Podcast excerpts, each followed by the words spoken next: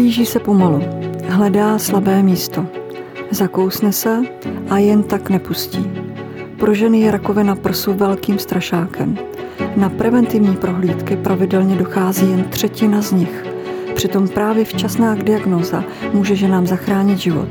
Kdy je tedy vhodné vyhledat lékaře, proč je důležité sledovat svoje tělo a konat samovyšetření a jak léčba rakovinu prsu probíhá? Na tyto a další otázky se dnes budu ptát herečky, malířky a daberky Michaly Kuklové, která má za sebou nespočet filmových a divadelních rolí, ale také oboustranou mastektomii prsu. V pořadu o životě zblízka si s hosty povídáme o tématech, která hladí, ale i trápí naši duši. To je můj pořad o životě zblízka. Každý pátek na www.deník.cz. Vítám vás, Míšo. Děkuji moc. Zdravím posluchače. Pocítila jste někdy strach ze smrti? Ne, zatím, zatím naštěstí ne. A to ani když jsem se dozvěděla o uh, své diagnóze, protože jsem zvyklá se nějak e, dívat uh, do sebe. Um, to už mě naučil život v mnohých případech. A já jsem byla bytostně přesvědčená, že to je jenom životní etapa, která dobře dopadne. Hmm. Míšo, řekněte nám, kdy byl první signál nebo tušení toho, že jste cítila, že s vaším tělem není něco v pořádku? Na to si vzpomínám úplně přesně, protože jsem se dívala na sebe do zrcadla a měla jsem eh, kolem celých očí, nejen pod očima, eh, černý kruhy. Eh, což mě znepokojilo, protože mě vlastně opravdu ta diagnóza proběhla hlavou, přímo ta rakovina prsu. Ostatně ona se jí bála moje babička celoživotně a zaplať pámbu ji teda neměla, dožila se vysokého věku. Ale uh, nějak, jestli to ve mně potom už zůstávalo, těžko říct. Uh, samozřejmě jsem v té době uh, okamžitě se snažila se detoxikovat, udělat nějakou prevenci proti tomu, takže jsem si hledala články, nějaké věci na internetu a vsadila jsem na eh, kombinaci B6, B12 a kyseliny listové. Takže jsem dělala nějaký preventivní kroky. Eh, jedla jsem brusinky, protože jsem taky nevěděla, jestli to nemůže být ještě spojeno s ledvinami. Ale vlastně od té doby, po celé čtyři roky, než se na diagnozu přišlo, eh, jsem to měla v hlavě. Každý den mi to přišlo na mysl. Měla jste strach, co bude dál? Že rakovinu opravdu máte, Mišo?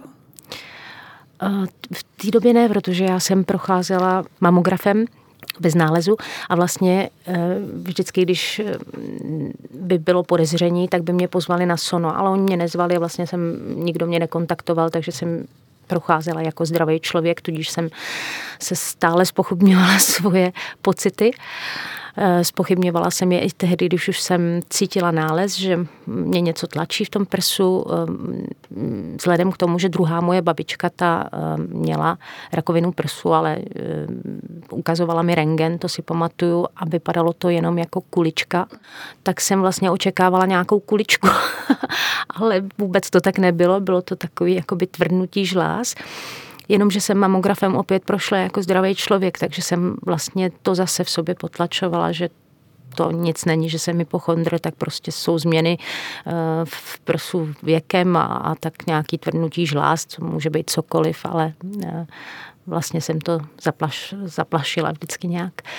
A potom eh, mě to nedalo po tom druhém mamografu to jsem byla tuším v srpnu a pak jsem asi za dva měsíce už mi to fakt nedalo, protože to tlačilo, bylo mi to nepříjemný, eh, dotýkat se toho bylo nepříjemný. A zdálo se mi to takový jako veliký, takže jsem eh, si vyžádala sono, grafické vyšetření, ale ani to nic ne, neukázalo, že to, to je v pořádku, jako to, to bude teda něco obyčejného nějaký. No a tak jsem vzala i doktorce hm, prsty do rukou, zabořila jsem je do, do toho prsu a říkám, cítíte to tam, no cítím, cítím, helejte pro náš klid, a tak za měsíc eh, uděláme teda kontrolní vyšetření, kontrolní, jestli se něco jako změní. A když tak přistoupíme k biopsi, jsme se domluvili. Kontrolovali mě dokonce vlastně tehdy dvě lékařky, pak zase úplně jiná, když jsem přišla po měsíci. A taky nebylo vůbec nic vidět. Měla jsem i makrometastázu v uzlině už, která už se snažila vybočovat vlastně ven z té uzliny, už být ven. Takže už se to chtělo spouštět eh, do celého těla. A tak jsme teda udělali tu biopsi, aby jsme měli klid, no a za týden jsem měla pozitivní výsledky. Mišo, když se vrátíme úplně ještě na začátek, co si myslíte, že bylo spouštěčem? V mém případě... Říká se, že v těle máme rakovinu úplně všichni. A že je vždycky někde nějaký tlačítko, který je potřeba zmáčknout a spustit ji. Řekněte mi, co bylo u vás spuštěčem. Asi bych nebyla takhle skeptická. Eh, myslím si, že v mém případě, nebo aspoň tomu vše, všemu to tak nasvědčuje, protože eh, já mám vrozenou vysokou hormonální hladinu a Eh, spolu se s dlouhodobými stresy, které byly opravdu závažné, jako hodně silné, tak eh, tam ten spouštěč je v celku jasný. Jinak si myslím, že zas nechci, aby se ženy vyloženě děsily. Současně taky nevím, co třeba vyděsí malí, eh, malí holky, když dostanou tuhle tu nemoc, nebo malí děti. Takže ono to bude někde genetika, různý faktory, i to, že se možná jako neúplně dobře staráme o svoje tělo, protože svým způsobem mm, třeba i jídlo eh, může být z, mýho pohledu jako spouštěč spousty různých nemocí, protože mm, když se nejí správně, tak je jídlo jet a naopak zase, když se jí dobře, tak eh, je lékem. Takže hledat vyloženě nějakou příčinu a ptát se, proč zrovna já, eh, to mě vlastně ve směs vůbec nenapadlo. A důležitý je to, že eh, dneska už se tenhle eh, druh rakoviny, nebo to je samozřejmě spousta druhů, ale rakovina prsu jako všeobecný pojem, tak se léčí téměř ve 100%, když se to zachytí včas. Hmm. Omlouvám se, ale vrátím se ještě kus zpátky do hmm. vašeho společného života s již zesnulým producentem a vaším ex-manželem Jirkou Pomajem, ano. který se hm, tenkrát mnoha miliony zadlužil natáčení filmu Andělská tvář, kdy no. jste hrála hlavní roli. Mm-hmm. Ale ty dluhy, které nadělala, se tenkrát dotkly nejen jeho, ale i vás. Hrozila vám exekuce rodného domu, mm-hmm. kde žila celá vaše rodina. Nastala tady v tomto okamžiku fáze stresu, tedy jakýsi spouštěč a existenčního strachu, co se vámi bude? Samozřejmě, že tenhle ten stres byl uh extrémně uh, velký, protože od té doby, co vlastně se zahájilo soudní řízení, jestli budu zodpovědná nebo nebudu zodpovědná, uh, co by manželka, protože já jsem nevěděla, že Jiří udělal natáčel andělskou tvář na fyzickou osobu. On měl předtím firmu, takže já myslela, že to dělá na firmu eh, s ručením omezeným. A nevím, z jakého důvodu to nikdo nepochopil a proč to vlastně jako začal dělat na fyzickou osobu. Ale to až vlastně jako úplně už po začátku natáčení nebo jako úplně v úvodu. Já třeba jsem samozřejmě měla, měla s manželem třeba smlouvu eh, na roli, jako s producentem, byť to by manžel, ale měla jsem ji normálně na SROčko. A spousta asi tvůrců, takže on to musel změnit někde úplně, jako už, když hlavní tvůrci byli už potvrzený a někde v, začát, v začátcích. No a tyhle ty soudy eh, trvaly zhruba 10 let a to je si myslím pro organismus, eh, když se bojíte o celou svou budoucnost, že bych žila na životním minimu, že by, mm, bych nezvládla ani dělat vlastní práci, protože nese sebou určitý náklady, na který bych neměla. Musela by být asi závislá na eh, příbuzných nějakým způsobem finančně, protože z životního minima fakt jako se nedá fungovat, anebo bych se musela nějakým způsobem naučit uh, žít podvodným způsobem života, to znamená pracovat na černo nebo tak něco. Já nemám, ale já jsem nechtěla upínat ty myšlenky vůbec tímhle s tím způsobem, ale samozřejmě se jim člověk neubrání. Takže jsem prožívala ten desetiletý boj o svůj život. A to si myslím, že ta dlouhodobost těch stresů byla příčinou eh, toho, že s tou, společně s tou vysokou hormonální hladinou, kterou jsem měla jako vrozenou, tak že to byl spouštěč, to si myslím u mě jako stoprocentně. Napadla vás někdy během tohoto procesu myšlenka, Mišo, ukončit to, vzdát to, odejít z tohoto světa?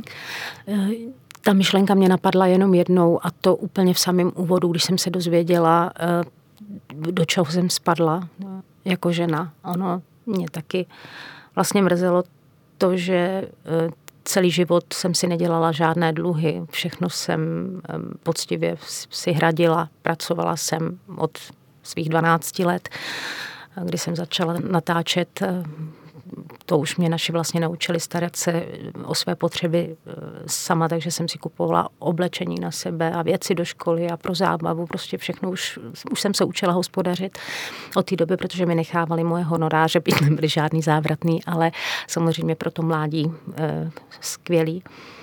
A Vdávala jsem se z lásky, tohle to mě samozřejmě přišlo velmi nespravedlivý, že se musím s něčím takovým potýkat, a, ale potom po skončení všech těch potíží a vlastně i s tím dneškem eh, jsem si to přehodila v hlavě jako eh, školu, kterou jsem potřebovala. Ono, ani tu nemoc člověk nemůže brát jako něco fatálního, protože ona zjednoduší váš život, vaše myšlení, protože se přestanete zabývat eh, blbostma malichornosti vás přestanou úplně rozčilovat a najednou vás ten život baví úplně jinou měrou. Vy jste ve znamení Berana, Míšu. Ano. A Beran nejenže nesnáší nespravedlnost, kterou jste tady zmínila, ale mm. také se nikdy nevzdává. Beran je prostě bojovník a vy jste bojovnice. Posililo vás to nějak? Neskutečně moc. Eh, ve své podstatě jsem byla člověk, který byl hrozně strachuplný. Dělala jsem herectví, ale eh, pouštět se do nových věcí, na které jsem nebyla zvyklá, eh, neměla jsem vůbec žádnou sebedůvěru. V podstatě bych řekla ani sebeúctu. Neustále jsem měla vůči sobě nějaký výhrady, nedokázala jsem se ocenit. Takže jsem žila takovým jakoby eh, nějakým způsobem neschopným životem, takovým se, sebetrýznivým způsobem života. Kde se to ve vás bralo, Míša? Vůbec nemám tušení. Někde si to nesu v genech, máma tam mi moc fandila, táta ten jako moc ne, ale měla jsem krásný dětství, byly na mě hodný, tam nevidím úplně zásadní problém. Pravda, mamka byla docela taková tvrdá ve výchově, laskavá a tvrdá zároveň a velmi se prosazovala, tak jestli, jenomže já si to neuvědomovala, já jsem to třeba viděla, tu její výchovu až na eh, tom, když vychovávala mého syna. A tam jsem musela brzdit vlastně, protože jsem měla pocit, že mu velmi potlačuje osobnost, že ho vlastně učí to, co učila mě, být plnič. Ono se to v eh, odborném názvu takhle, nebo v odborném psychologickém názvu vlastně takhle definuje. To jsou lidi, kteří se naučí vlastně plnit a poslouchají a tím potlačují sami sebe a svoje přání. Tak tam někde došlo k tomu, k tomu omylu mým, mým životě k, k něčemu, ale ne samozřejmě záměrně, tak člověk eh, to nechce vyčítat. Prostě tak se to stalo. A, a díky tomu jsem si asi musela prožít v životě eh, to, co jsem si prožila a mě to neskutečně pomohlo. Život, který žiju dneska, je diametrálně odlišný od toho, který, byl, který jsem žila ve 25, ve 20, ve 30. Co bylo dál, Mišo, když se zjistilo biopsí, že máte rakovinu? Jaké vás zaplavily pocity, pokud by vás, nebo pokud by nás poslouchala žena, která si aktuálně prochází stejnou nemocí a je ve fázi nálezu nádoru? Nač se má dál připravit, co ji čeká? Nedá se vůbec paušalizovat, protože každé to tělo je jiné a těch druhů je celá řada.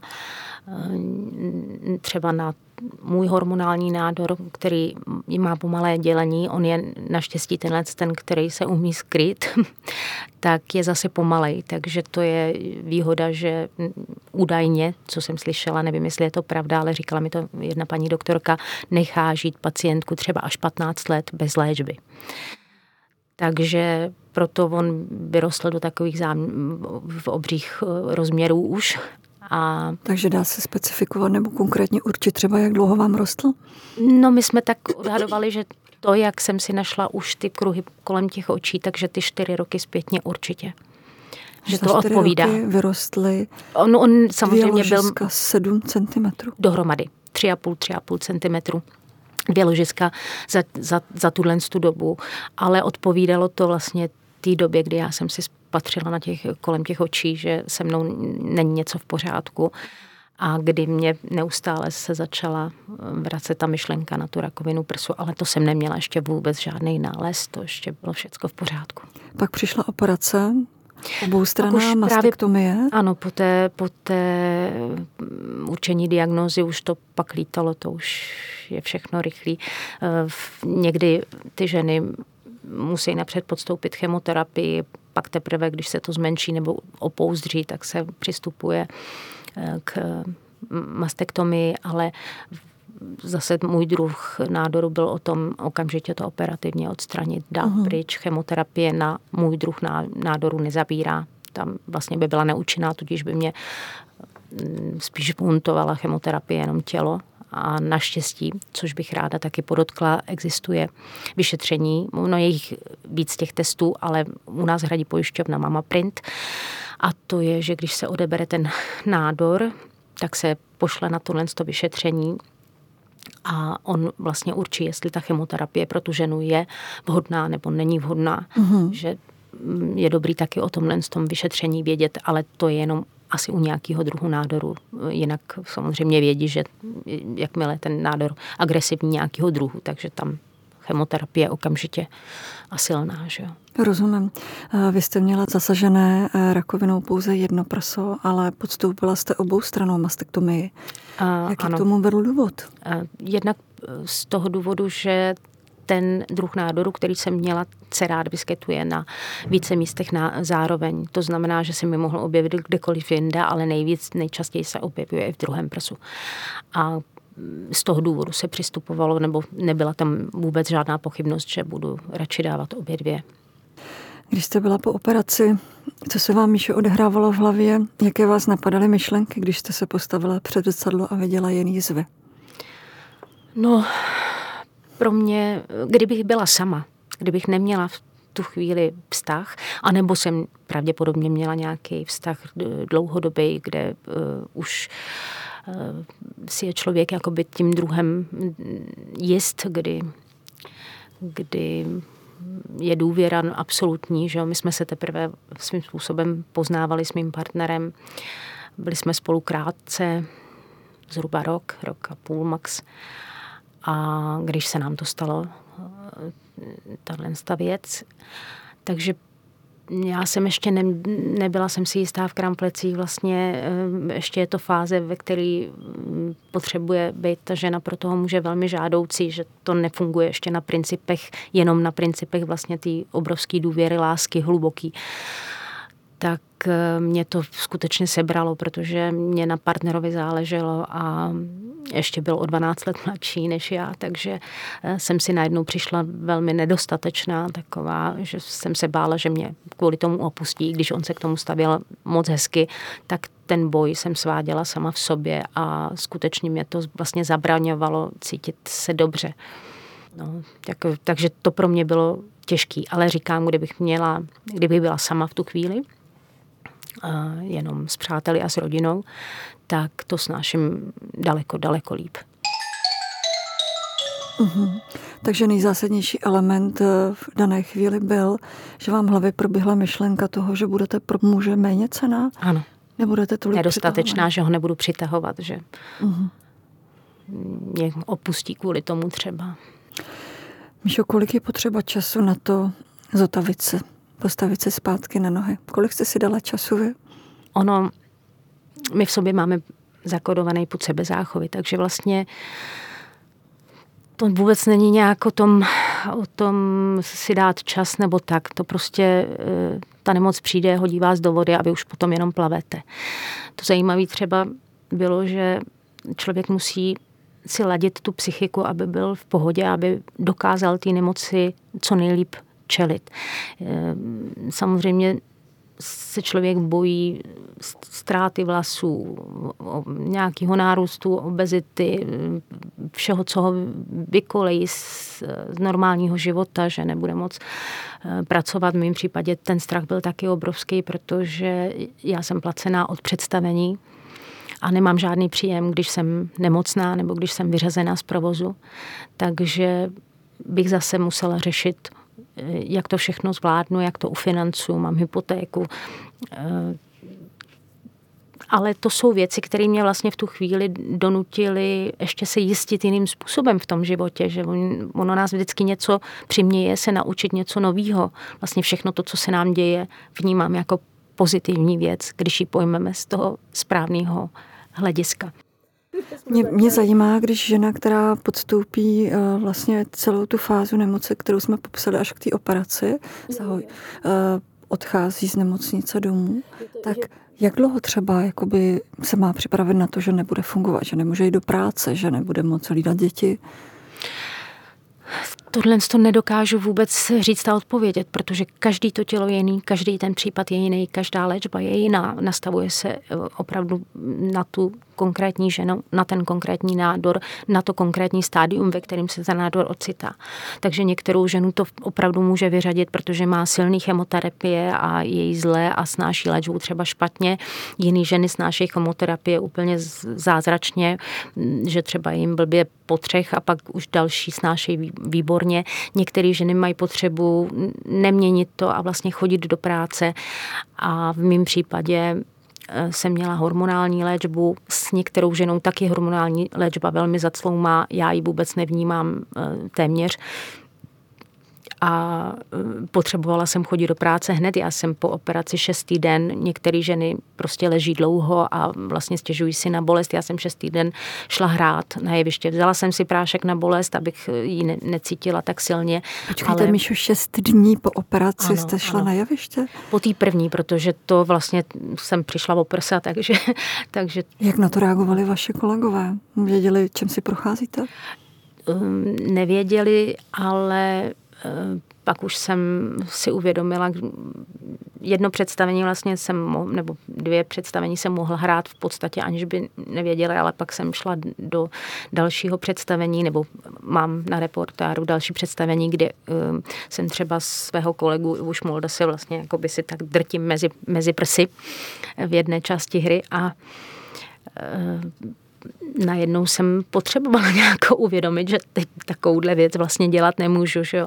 Takže on byl první, komu jsem eh, o své diagnoze řekla a pak časem jsem si uvědomila, že vlastně můj případ je uh, trošku vykřičník, že ženy nemají tušení, že zobrazovací metody můžou selhat já jsem tu informaci neměla, tudíž jsem um, asi bych tlačila třeba o rok a půl, když už jsem cítila nález, tak bych třeba si vyžádala to sono daleko dřív, ale nechala jsem se taky tím uh, samozřejmě uchlácholit. Takže jsem si říkala, musí se vlastně ženy dozvědět o téhle informaci, že se tohle může stát. Ne, že by to bylo jako velký procento těch žen, kterým se tohle stane, ale existuje to, takže vnímat svoje tělo a dělat si samou vyšetření uh, je velmi důležitá prevence. Jak na vaši diagnózu reagovala rodina, přítel, syn? Museli mít obrovský strach. Synovi Romanovi bylo tenkrát 11 nebo 12 ano. let, jestli se nepletu. Mm, 11. Jak jste mu sdělila, že teď bojujete? Já vím, že to slovo bojujete nemáte ráda, ale mm. přeci jenom je to boj s vážnou nemocí. Jak dokáže 11-letý dítě přijmout takovýhle fakt? 11-letý dítě přijme tenhle fakt, když eh, mamince věří a já jsem věřila sobě, takže jsem byla absolutně přesvědčená, že mě na životě ta nemoc neohrozí. Že prostě budu zdravá, že to je jenom musíme zlikvidovat z toho těla, ale eh, že se nám to podaří. Takže já jsem Romčovi řekla, co se mi děje, že přijdu o prsa, tudíž, protože předtím jsem třeba v koupelně vedle něj byla klidně nahá samozřejmě, protože jsem ho vychovávala v takém volnějším duchu, aby přijímal nahotu přirozenějším způsobem. A že teďka teda před ním v koupelně nebudu nahá, protože jsem nechtěla, aby ho to nějakým způsobem vyděsilo nebo něco takového, takže zase ta míra, míra toho, mm, té výchovy v tomhle tom musela být nějakým způsobem přizpůsobená, ale Řekla jsem mu, že budu v pořádku a že o mě vůbec nemusí mít žádný strach.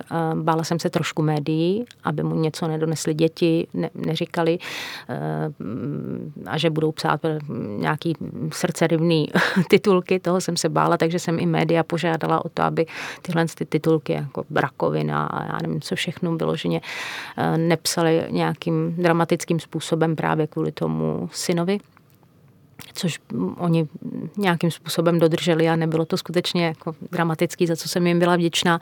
No takže Aromčovi nikdo nic nepředhazoval a všechno bylo v pořádku. Nebylo to vůbec těžký, naštěstí. A rodina, samozřejmě přede mnou všichni se tvářili jako hrdinové, to bude dobrý a to vše, vše, všichni se mě snažili u, uklidňovat, ale já jsem to zažila sama, jak to probíhá, když má člověk strach od druhého. To daleko vy snášíte úplně jiným způsobem a daleko statečnější, než to snáší pochopitelně to okolí. Takže když moje neteř, který je dneska 21 let, eh, v deseti letech eh, téměř v jedenácti onemocněla eh, nádorem v hlavě, naštěstí nezhoubným, ale to jsme nevěděli v tu chvíli, tak eh, nám se zhroutil celý svět. Já jsem brečela celý den. A, Já teď brečím taky. A vzývala jsem, my jsme s mojí mámou jsme leželi v posteli a my jsme vzývali všechny mrtví eh, i zvířata, co, co nám prošli v životě, ať, ať nám pomůžou, ať tu mm, nelinku zachránějí. Takže to peklo ta rodina prožívá daleko silnější, než to prožíváte vy, protože vy nějak vnitřně cítíte, že to bude v pořádku a že to dáte, ale ta rodina, rodina to neví. Většina lidí s vážnou nemocí potřebuje psychickou oporu víc než kdy jindy. Vědět, že tady ten člověk pro mne bude kdykoliv, ale vy jste se s partnerem na začátku nemoci rozešla. Bylo to kvůli ztrátě ženství nebo právě z toho pocitu té zátěže na partnera? Eh, já jsem slíbila partnerovi, že se nebudu vyjadřovat k tomu, k tomu rozchodu. Eh, určitě prostě se hrála ta nemoc v našem případě nějakou roli. A eh, já jsem se potýkala prostě s nějakými vnitřními problémy a potřebovala jsem je vyčistit. Potřebovala jsem prostě myslet v tu chvíli na sebe a dát se na první místo. Nyní jste ve fázi, kdy máte již po plastické operaci. Ano. Takže symbol ženství máte zpět. Mm-hmm. Bylo to pro vás důležitý krok v tom celém léčebném procesu? Je to neuvěřitelný, ale e, opravdu to je jak, jak návrat duše, protože mm, ta žena m, mm, pro ženu vlasy, prsa, mm, je nějaký symbol toho ženství. A i když si řekneme hlavně, že žiju, hlavně, že tady jsem, tak člověk se prostě musí cítit hezky. Musí mít ze sebe dobrý pocit. A nám stačí, když přibereme a už se necítíme úplně jako fajn, nebo se špatně vyspíme, nebo něco a ono všechno se vším sou, souvisí a nedá se to vůbec jakoby oklestit jenom na to, tak teďka jsem ráda, že se mi zachrání život. Tam do toho patří všechno, to, jak se cítíme, to, co prožíváme za bolesti. Vlastně v úvodu jsem třeba chtěla říct, že eh, člověk musí být psychicky silný, aby mohl třeba i čelit bolesti hrozně to souvisí. Takže já třeba, když jsem byla úplně vyčerpaná psychicky, tak já jsem si neuměla představit, že do mě píchnou injekci, kterou normálně člověk snáší, ani to neregistruje. Jo, je mu to úplně jedno, ale najednou v tom psychickém vyčerpání nemáte sílu vůbec přijmout něco tak banálního. A tak jsem si vždycky potřebovala třeba, jo, že, že se mi ty prsy uh, po té mastektomii vlastně tak kůže se mi plnila, takže jsem mm, měla třeba 400 ml tekutiny v nich, takže jsem měla jako ještě po operaci, furt jsem měla prsa. A, ta tekutina je vlastně to sérum, který, eh, když se odřeme, tak nám teče taková ta vodička nažloutlá, tak to je vlastně ta tekutina, která se ještě dobarví jako z krví a ona se tvoří nějakou dobu. Všem ženám asi ne, ale mě se tvořila ve velkým, takže se musela chodit na punktování. Ve směs máte přerušený úplně všechny nervy, takže vlastně už vás nic nebolí. Jenom to okolí, tak jako až se to zahojí, ale ta, ty přerušené nervy už nejsou bolestivý. Ale já jsem si neuměla představit, když mi řekli, my vám to musíme vypunktovat, tak já jsem prostě stávkovala. Říkám, ne, ne dneska ne, já, já jsem cítila, jak si potřebuju odpočinout po té operaci. A za dva dny jsem přišla jak beránek na porážku a vůbec jsem se nebála. Nebo se mi začaly dělat srůsty, protože mě odebrali 12 uzlin. To je daleko bolestivější než eh, celá ta mastektomie. To vlastně je velmi snesitelná operace, nebo aspoň z mýho, hledě, z mýho pohledu a dělali se mi srůsty, což se dělá spíš mladším ročníkům, ne starším, jako jsem já. Já musím mít všechno extra, takže, ale to díky té genetice mladší, kterou mám. A to se trhá zaživa. A je to jako kdyby vám, je to tlustý jako žíla třeba, nebo tak to působí. A je to chvilka, ale je to hodně bolestivý. Tak taky. V tom mě přemlouvali čtvrt hodiny, než mi vůbec, jako než jsem umožnila, aby mi tenhle výkon udělali zpřetrhali mi to. A druhý den se mi ty srůsty zase začaly dělat, už jich bylo míň, ale zase se mi udělali. A za týden už jsem eh, byla odpočinutá, takže jsem přišla a říkám, tak dneska punktujeme i trháme a dala jsem ruku nahoru a, a byla jsem odolná čeli bolesti. Takže to nejdůležitější, o co musíme při té nemoci pečovat, je právě ta psychika a nastavovat se a nic si nevyčítat. Prostě to je období, který e, patří té ženě, tomu zastavení, tomu přerodu, který v tu chvíli s tou nemocí vlastně bude v sobě prožívat. Výsledek je úžasný, když se psychicky nastaví, tak ty nemoci samozřejmě mm, dá ti pec ve velkém procentu už. Když je to včas, to odhalení, tak jako téměř stoprocentně to dopadne dobře. Tak proto taky apeluju na to, aby ženy chodily na to vyšetření.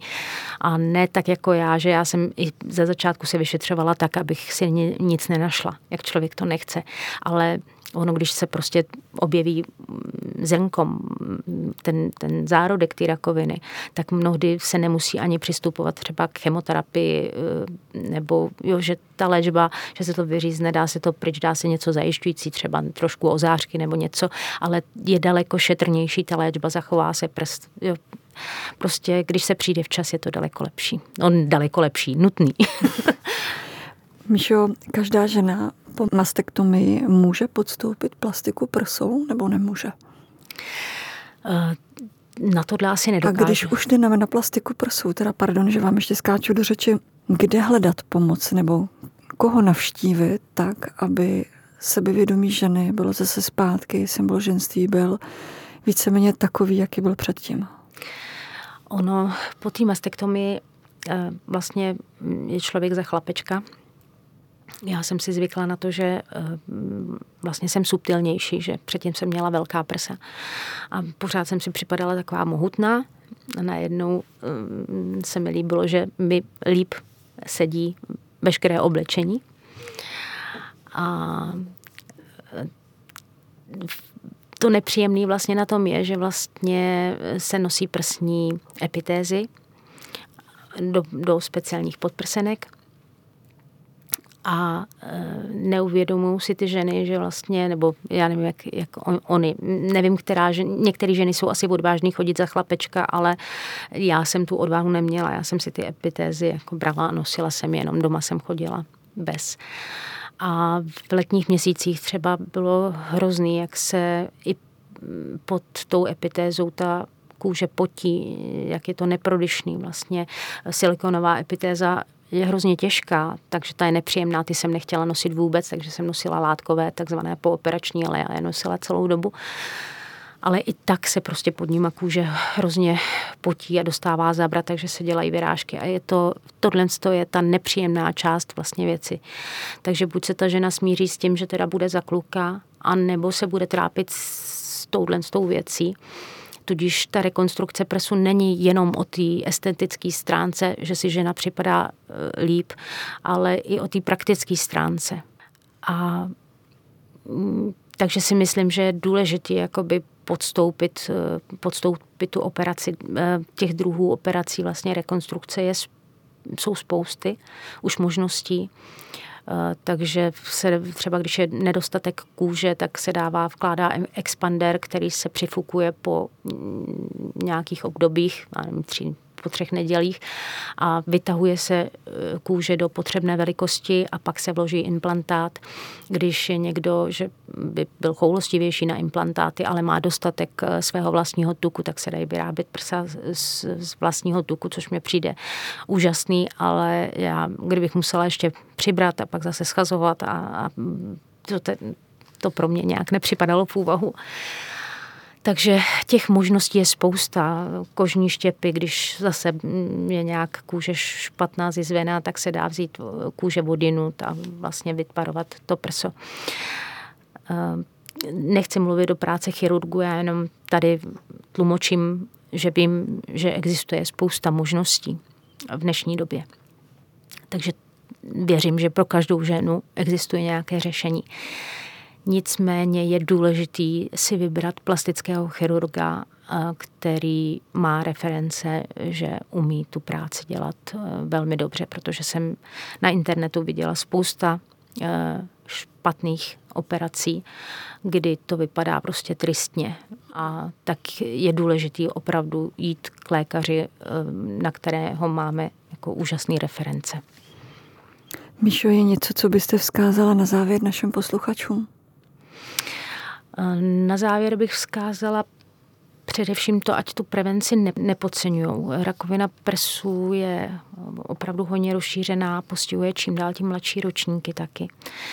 A eh, já myslím, že život je moc krásný. To, co dokáže přinést eh, jaká, jakýkoliv životní trápení, je vlastně na závěr pozitivní a přínosem. Takže ten život eh, po rakovině zkrásní, když eh, máme tu možnost žít.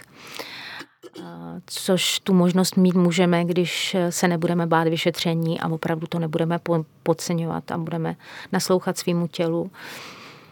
Takže v každém případě, ať ženy chodí na vyšetření, ať to nepodceňují, ať se toho nebojí, protože vlastně zvládnout to se dá a ku podivu ne tak těžko, jak si člověk představuje. Naše představy jsou daleko, daleko eh, těžší a horší, než je potom skutečnost. Protože i co vím od žen, které prošly chemoterapii, není to sranda, samozřejmě, že ne, tak eh, stejně je to prostě pár dní eh, v tom roce, kdy je člověku zlé a to se dá vydržet, to se dá přežít v kontextu celého toho roku. A zase jeden rok v kontextu celého našeho života, rok, rok dva léčby, já mám třeba léčbu na pět let, ale um, vlastně žiju úplně normálním životem a tu jenom si zobnu prášek ráno a, a tu a neřeším to vůbec. Že? Takže to si myslím, že stojí za to a nebát se, nebát se ty nemoci tak, jako, jako obrovský strašák je. Tolik herečka, malířka Ada Berka, Michaela Kuklová. Moc si vážím vaší návštěvy v pořadu v životě zblízka. Přeji vám, Míšo, pevné zdraví. Děkuji. Stejně tak i našim milým posluchačům a nezapomeňte, nemocné tělo potřebuje lékaře a nemocná duše přítele. Mějte se krásně a příjemný poslech na www.denik.cz. Přeje Bohumila Čiháková. Mišo, děkuji moc. Já taky děkuji. Naslyšenou. Milí posluchači podcastu o životě zblízka, svoje příběhy, náměty, o čem byste chtěli poslouchat příště, tipy nebo rady pište na adresu bohumila.cihakova zavináč